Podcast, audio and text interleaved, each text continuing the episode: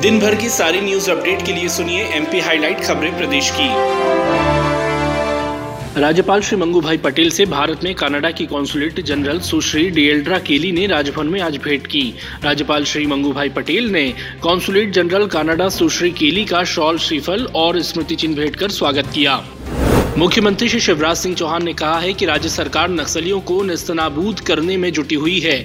आज मध्य प्रदेश छत्तीसगढ़ की सीमा पर लौजी बहला चौकी लोढ़ागी के जंगलों में नक्सलियों के साथ हुई मुठभेड़ में हमारे जवानों और पुलिसकर्मियों ने तीन इनामी हार्ड कोर नक्सलियों को मार गिराया है। मुख्यमंत्री श्री चौहान ने ट्वीट कर कहा है कि जान पर खेलकर नक्सलियों को मार गिराने वाले पुलिसकर्मियों को आउट ऑफ़ टर्न प्रमोशन और गैलेंट्री अवार्ड दिया जाएगा। मुख्यमंत्री श्री चौहान ने पुलिसकर्मियों और जवानों की कर्तव्य निष्ठा और साहस की सराहना करते हुए कहा कि प्रदेश को आप जैसे साहसी वीरों पर गर्व है।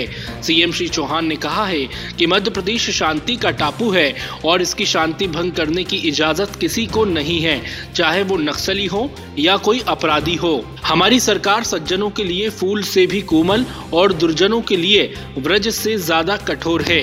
इस कार्रवाई को एएसपी बालाघाट ने लीड किया। उनके साथ हॉक फोर्स और मध्य प्रदेश पुलिस के जवान भी मौजूद थे।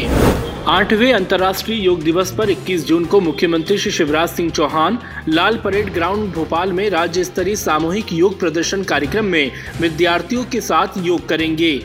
मुख्यमंत्री श्री शिवराज सिंह चौहान विद्यार्थियों को योग के महत्व और जीवन में सकारात्मक परिणामों के बारे में भी बताएँगे।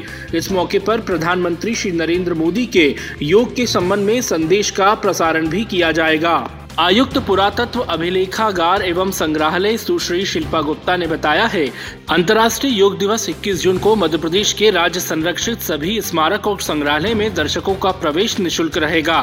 आयुक्त पुरातत्व अभिलेखागार एवं संग्रहालय सुश्री शिल्पा गुप्ता ने इसकी जानकारी दी है। तो आज एमपी हाइलाइट्स में इतना ही, मिलते हैं अगली अपडेट के साथ। सुनते रहिए एमपी हाइलाइट्स खबरें प्रदेश की।